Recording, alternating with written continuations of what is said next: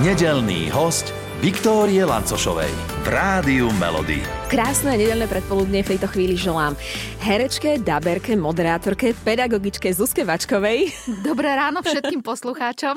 A k tomu dodám aj influencerke, lebo aj s takýmto niečím sa zabávate. Čo je to pre vás? Je to pre mňa mm, kontakt s mojim publikom, pretože keď sme mali to náročné obdobie, kedy sme nesmeli chodiť von, tak mi chýbali moji diváci a tak som si našla túto cestu. Takže je to pre mňa také veľmi príjemné spojenie s ľuďmi, ktorých mám rada. Uh-huh. Ako vnímate sociálne siete? Ako zábavu? Prípadne je to niečo, čo vám niekedy možno robí aj uh, neveľmi dobrú náladu, pretože sociálne siete poskytujú ľuďom priestor na vyjadrenie akýchkoľvek názorov, akýchkoľvek nejakých ich prianí, želaní, čohokoľvek čokoľvek.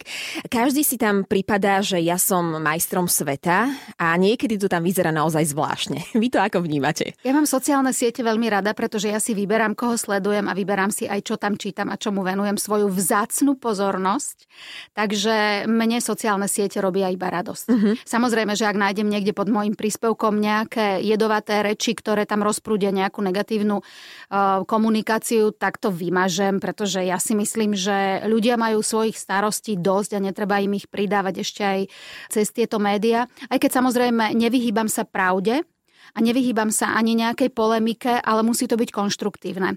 Samozrejme, tak ako ste hovorili, sú ľudia, ktorí proste potrebujú pľuvnúť a to mne sa nepáči. Mm. Ale skrz Instagram viem, že ste boli na dovolenke, už toto leto ste stihli Bali. Bol to taký spontánny výlet alebo plánovaný? Ako to bolo? O Bali som počúvala dlhé roky a videla som film s Juliou Roberts, Jedz, modli sa, miluj, kedy som si hovorila, že wow, tak teda Bali musí byť naozaj niečím vynimočná krajina. Potom som bola v Tajsku, ktoré ma očarovalo, ale um, moja priateľka a zároveň zubárka Alenka tak krásne rozprávala o svojich dovolenkách na Bali, že som jedného krásneho dňa, keď mi kontrolovala moje zúbky, povedala, ale ja tam musím ísť. A ona povedala, tak poďme spolu, Ježi, tak poďme. A uh-huh. kedy? Ja hovorím, tak hneď. tak sme našli prvý možný termín, kedy naše deti už neboli v škole a boli sme na Bali a bola to láska na prvý pohľad. Ja presne si Bali spájam s filmom Jedz, modli sa a miluj. Tiež ma veľmi zaujal, viackrát som ho videla, čo ja nezvyknem. Čím vás to Bali zaujalo? Čo, čo napríklad? Ľudia. Ľudia a príroda. Ľudia na Bali sa nehnevajú, nerozčulujú, majú stále taký, taký prítomný okamih v sebe a neroznášajú nič negatívne. Uh-huh. Tam čokoľvek sa udialo, ja neviem, sme s taxikárom hľadali miesto, kde sme sa stiahovali a už keď sme šiestýkrát išli po brutálne preplnenej ulici a museli sme sa tam točiť v úzkých uličkách a naozaj bol problém sa zaradiť do premávky. A už keď sme šiestýkrát prišli na tú istú adresu, ktorá bola zlá, len prosto nám to nejak navigácia ukazovala veľmi zmetočne, on sa znovu len zasmial a povedal, oh, again we are wrong, oh, no problem. A išli sme ďalej. A viem si predstaviť uh, slovenského taxikára, ktorý by už bol nahnevaný, lebo naozaj to bola náročná cesta. Mm-hmm. A toto bol prosto len usmiatý pán, ktorý nám vlieval do uh, našich duší úsmev a radosť. A toto som tam stretávala na každom kroku. A ešte čo sa mi tam veľmi páčilo, bolo to, že nedá sa povedať, že by tam bolo všade čisto a poriadok. Mm-hmm. Ale oni tam nemajú žiadne nejaké striktne stanovené pravidlá. Auto môže parkovať len ja neviem, 90 cm od chodníka, tu sa nesmie to, tu sa musí to, tu toľko centimetrov, tu toľko gramov, tu hento, tu toto. Tam ľudia skrátka žijú tak, aby sa navzájom rešpektovali a nepotrebujú na to žiadne papiere a žiadne príkazy. A toto ma na tom fascinovalo. A navyše to je prosto botanická záhrada. Kadiaľ som išla, tam rástlo to, čo ja pestujem malinké v kochlíku, tak tam to boli obrovské stromiska a som sa tam cítila úplne šťastná. Julia Roberts vo filme Jedz, modli sa miluj, ona tam absolvovala aj nejaké tie procedúry, išla spoznať samu seba, svoje také hĺbšie ja, čo naozaj skutočne chce. Aj vy ste tam nejaké tie procedúry absolvovali, prípadne aké? A, a možno, že nejako hlbšie ste tiež samu seba spoznali? Ja sa snažím spoznávať samu seba hĺbšie už niekoľko rokov, pretože mm, moje také životné poznanie je, že som venovala samej sebe veľmi málo času. V podstate som seba brala ako niečo, čo je bežné, niečo, čo prosto mám a čomu nemusím venovať žiadnu pozornosť ani starostlivosť, lebo veď sa predsa poznám, veď predsa viem, kto som. Mm-hmm. Lenže tým, že mi život prinášal rôzne situácie, ktoré neboli pre mňa príjemné, a prechádzala som si naozaj aj ťažkými obdobiami, tak som sa tak začala viac zapodievať tým, že čo to vo mne vzbudzuje a prečo vlastne ja takto reagujem. čo sa vo mne deje. A začala som sa teda tak viacej spoznávať a zistila som, že som veľmi zaujímavý človek. Mm-hmm. Ale to je pekné, to je pekné. že toho mám v sebe, eh, v tej svojej duši a v tom srdci aj také zabudnuté a nepoznané, že toho mám veľmi veľa. Mm-hmm. Že je sa z čoho poučiť, je čo liečiť. Takže ja na tom, aby som mala pokojný život, pracujem už teda naozaj niekoľko rokov. A Bali bolo pre mňa takým príjemným zastavením. Neobjavila som tam zase nič úplne nové, že zrazu by som tam prišla, wow, nová Zuzana. osvietenie.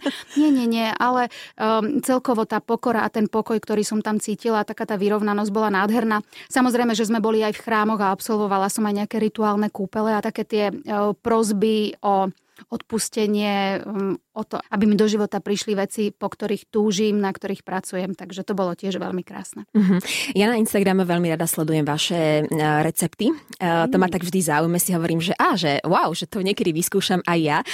Vy si aj skrz tie recepty dávate pozor na jedálniček však. Ja si dávam na jedálniček pozor hlavne kvôli zdraviu pretože moja maminka zomrela na rakovinu pankreasu a o, viem, že jej životospráva nebola úplne ukážková. Takže ja mám taký veľký výkričník z vlastného života, že tá strava a to, ako e, sa o seba starám, je naozaj veľmi dôležité. Čiže ja sa snažím seba krmiť dobrými vecami, mm-hmm. nedávať si nič, čo viem, že by mi škodilo.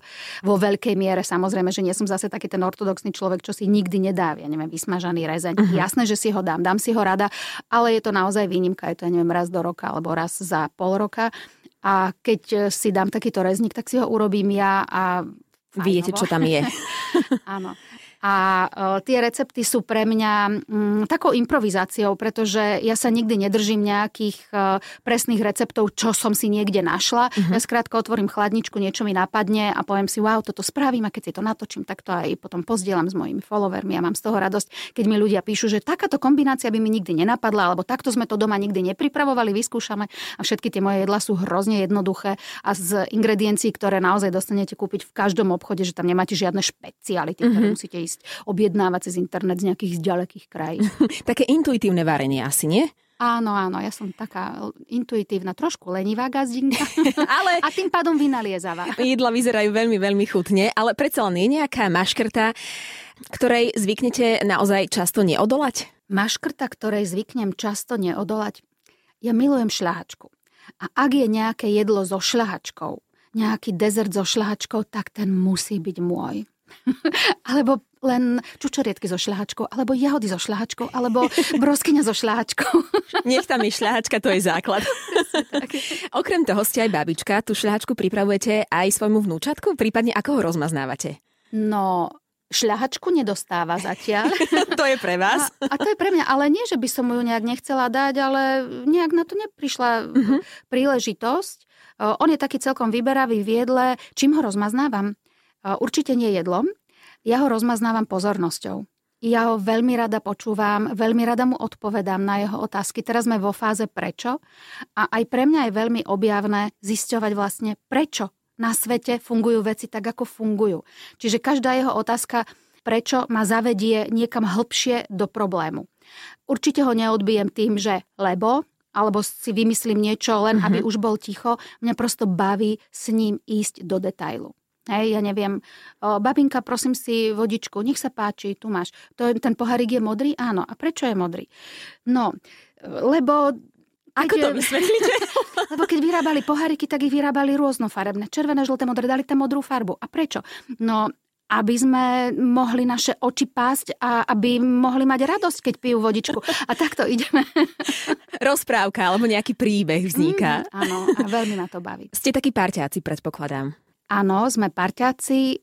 Um, je to pre mňa veľmi vzácne, lebo uh, ten krásny malý človečík je tak plný radosti a nadšenia a, a je tak čistý a je tak uh, spontánny a úprimný, že ja každú sekundu žasnem ja prosto sa viem na ňo pozerať ako do televízora, ale teraz asi všetky mami, aj babky, aj otcovia si povedia, veď to je jasné, tie naše deti sú prosto e, zázraky a uvedomujem si, že je to zázrak, že je v mojom živote a som za to veľmi vďačná. Uh-huh. A parťačka ste aj so svojou dcerou, aspoň tiež to vydávam cez sociálne siete, ale m, trvalo to dlho, pokiaľ ste si vytvorili, vybudovali taký vzťah, aký máte, prípadne ako na to?